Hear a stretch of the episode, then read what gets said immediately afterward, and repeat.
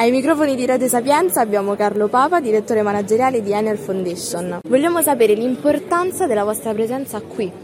Sì, questo è un incontro importante perché si incontrano tante persone di buona volontà sul tema della cooperazione internazionale che è un'opportunità per aiutare un sacco di gente ma anche un'opportunità per i ragazzi che vanno all'università perché ci sono tante professioni e opportunità professionali che si aprono per loro.